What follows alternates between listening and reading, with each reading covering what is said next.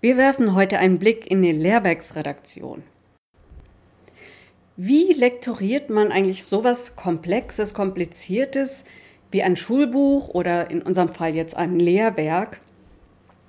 Das wollen wir wissen von Sabine Hoppe, die heute unser Gast ist. Wir, das sind wieder Dorothea und ich. Hallo Dorothea erstmal. Hallo Esther. Wir sprechen mit Sabine Hoppe. Sie ist Redakteurin und Projektmanagerin beim Verlag Ernst Klett Sprachen.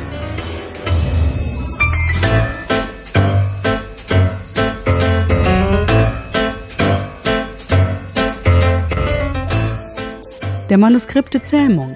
Ein Podcast für Autorinnen, Lektoren, Büchermenschen und solche, die es werden wollen. Sie hat Germanistik, Deutsch als Fremdsprache und Französisch studiert. Ja, und nach ein paar Jahren in der Lehre und in der Fortbildung betreut sie jetzt, wie gesagt, Lehrwerke im Bereich Deutsch als Fremdsprache. Herzlich willkommen, Sabine. Hallo, ihr Lieben. Ja, Sabine. Starten wir mal damit. Sabine, wie bist du eigentlich zu deinem Beruf gekommen? Wolltest du das schon immer werden, Lektorin? Das ist eine sehr, sehr gute Frage. Ähm, eigentlich hatte ich das irgendwie im Gespür, dass das das Richtige für mich ist, ähm, mehr oder weniger, als ich mit meinem Studium angefangen habe.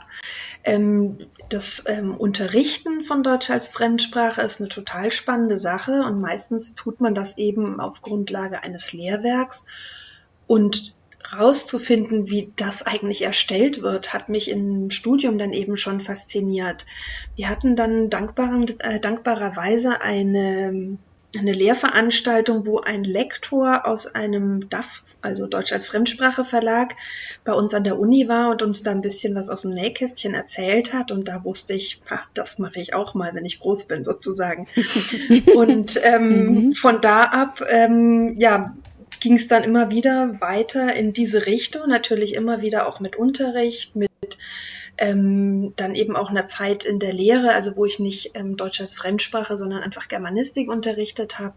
Aber eigentlich ging es für mich immer ziemlich zielgerade darauf hin. Ähm, Sabine, wie unterscheidet sich so ein Lektorat, also für solche Bücher, denn vom Lektorat für andere ähm, Sachbücher oder Fachbücher? Also Lehrwerke sind ja ganz anders aufgebaut. Ähm, ich habe selbst äh, Deutsch als Fremdsprache unterrichtet eine Zeit lang, deswegen habe ich da einen Eindruck davon. Wie, wie, wie anders ist das? Meine Erfahrungen im Lektorat von Sach- und Fachbuch sind wirklich sehr klein und ich würde mal sagen, es ist überhaupt nicht zu vergleichen. Mhm. Im Lektorat für Sach- und Fachbuch, ähm, ich weiß das von meinem Mann, der in einem Sachbuchlektorat arbeitet, mhm. die arbeiten viel mit den Autoren zusammen, aber arbeiten viel an ähm, den Inhalten im Buch, aber wirklich am Text. Das heißt, die machen Redaktion rauf und runter, glätten und so weiter. In der Lehrwerksredaktion ist die Arbeit wirklich eine ganz andere. Das heißt, wir arbeiten auch sehr intensiv mit den Autoren zusammen, aber meistens nicht ähm, so, dass ein Autor eine Idee zu einem Buch hat, das schreibt und dann an den Verlag rantritt. Ähm, im, Fach, äh, Im Fall von Lehrwerken ist es eigentlich genau andersrum. Die mhm. Verlage treten an geeignete Autoren heran. Meistens sind es erfahrene Hasen, die man irgendwie aus Fortbildungen kennt oder ähm, teilweise auch die Bewerbungen an den Verlag schicken.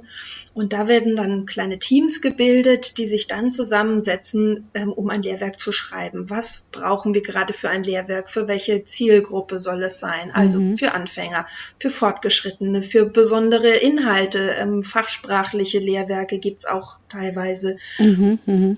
Für Kinder, für Erwachsene, da gibt es also viele Kriterien und dann setzt man sich zusammen und entwickelt im Team aus Verlag und Autoren ein Lehrwerk. Das heißt, dass man als Lektorin eigentlich sozusagen fast Mitautorin ist? Ähm, mit Autoren, also schreiben tun wir im Normalfall nicht, aber ähm, mhm. wir sind da in einem sehr engen Austausch und in einem sehr engen Feedback drin. Das heißt, mit Autoren mhm. insofern, als wir Input geben an Fragen zur Konzeption, an Rückmeldungen auch aus dem Markt ähm, und solchen Dingen. Mhm. Und mhm. die, die fachdidaktischen Inhalte vom Buch, die kommt aber dann von den Autoren, aber eben im engen Austausch. Mhm. Also ihr guckt auch auf, äh, kann sowas überhaupt funktionieren? Ist das hier ein zu großer Schritt?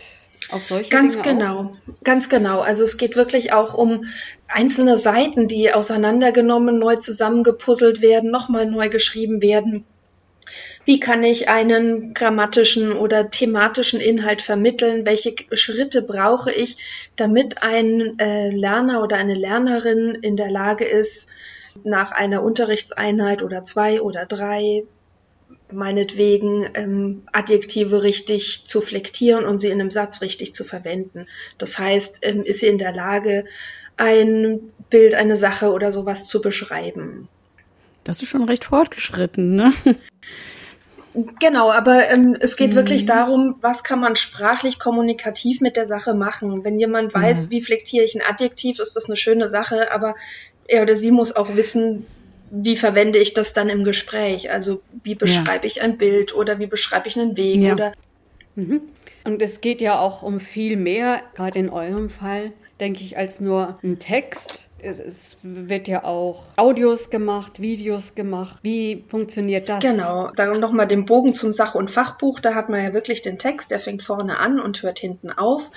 In einem Lehrwerk ähm, hat man viele kleine Textstücke. Da ist mal ein Text, der wirklich gelesen werden soll, aber drumherum steht dann mindestens mal noch eine Arbeitsanweisung. Was sollen die Lernenden wirklich mit diesem Text anstellen? Welche Informationen sollen sie entnehmen?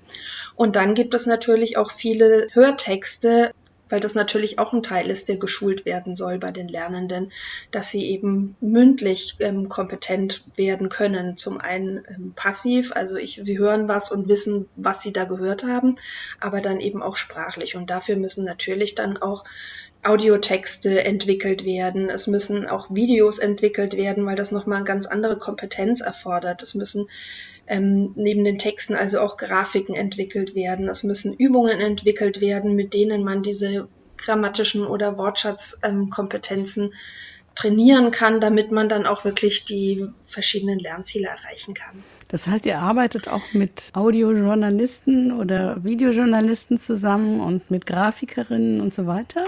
Genau, also wir arbeiten Weil eigentlich mit nicht ganz... Nicht jeder kann alles, ne? Nee, eben mhm. nicht jeder kann alles. Das, was wir können, mhm. ist ähm, das äh, zu organisieren und in den meisten Fällen den Überblick zu behalten. Mhm. Wir arbeiten in einzelnen Fällen mit Videojournalisten zusammen, wenn wir wirklich authentische Filme in Lehrwerk integrieren wollen.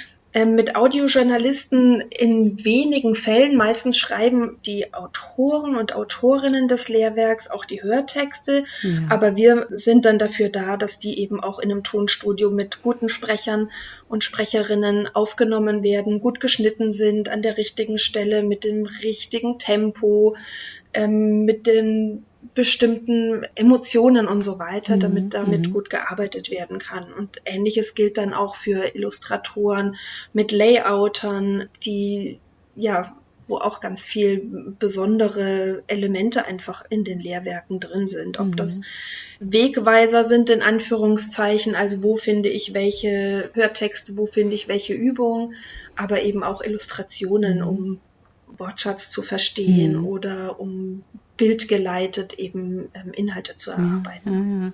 Jetzt ähm, bist du ja eine Lehrwerkslektorin, richtig? Was, was mhm. braucht man dafür? Was zeichnet eine gute Lehrwerkslektorin oder einen guten Lehrwerkslektor aus? Das habe ich ja gerade angedeutet. Ähm, Überblick ist eine gute Sache. Mhm. Man muss eben immer wissen, was an welcher Stelle sinnvoll und gut ist, sowohl was die Inhalte angeht, aber eben auch das Projektmanagement, würde ich jetzt mal sagen. Ja, das also ist mir auch ist es ein guter Moment, um, mhm.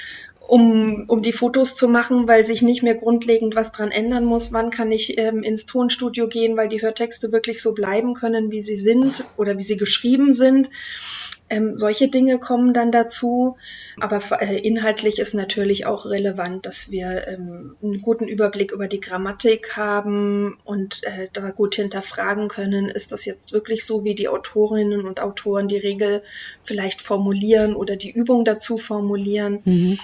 Welche Textsorte ist angemessen und man braucht auch einen ganz guten Überblick über sogenannte Curricula. Das heißt, es gibt ja. Vorgaben beispielsweise ähm, für Integrationskurse, aber eben auch aus einem ähm, sogenannten Referenzrahmen. Welches Lernziel sollte man auf welcher Niveaustufe beherrschen?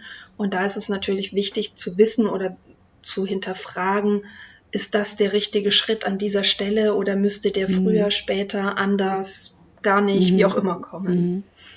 Oh, das ist jetzt wirklich sehr vielfältig. Aber ich kann mir auch vorstellen, dass sie ab und zu mit Freien zusammenarbeitet, weil das ja eine ganze Menge Stoff ist. Ne? Mhm, genau. das ähm, ist eigentlich ähm, an vielen Stellen so. Manche Lehrwerke werden fast komplett intern gemacht, aber nie komplett intern. Also an freien Mitarbeitern haben wir eigentlich ja die Autorinnen und Autoren, die Grafiker, die ähm, Sprecher, die Models für die Fotos, die VJs ähm, und aber auch immer wieder externe Redakteurinnen und Redakteure, die beispielsweise ähm, zusätzliche Komponenten zu den Lehrwerken dann betreuen. Das heißt, die gucken sich dann an, dass in einem Testheft zum Lehrwerk zum Beispiel die ähm, Lernziele in der richtigen Reihenfolge wie im Kurs- und Übungsbuch vermittelt werden mit sinnvollen Übungen, die lösbar sind, die beispielsweise auch Formaten entsprechen, die aus Prüfungen ähm, bekannt sind, die die Lernenden natürlich auch bewältigen mhm. können müssen.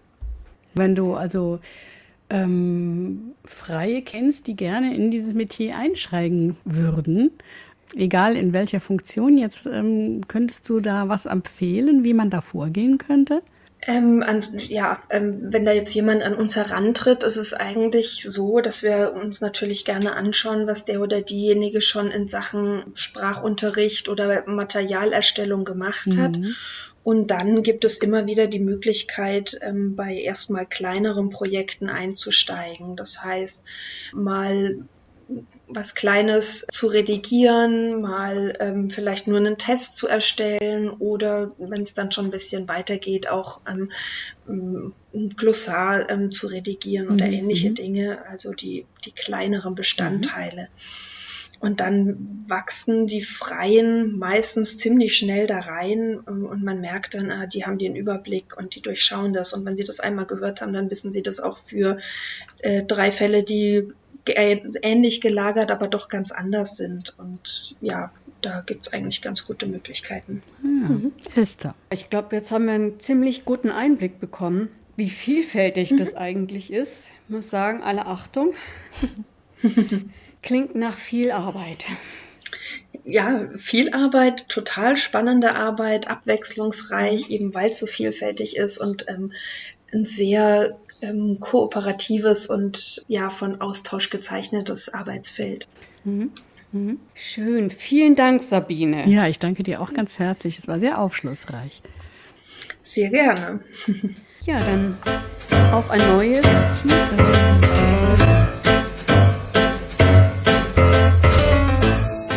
Der Manuskripte Zähmung. Ein Podcast übers Büchermachen.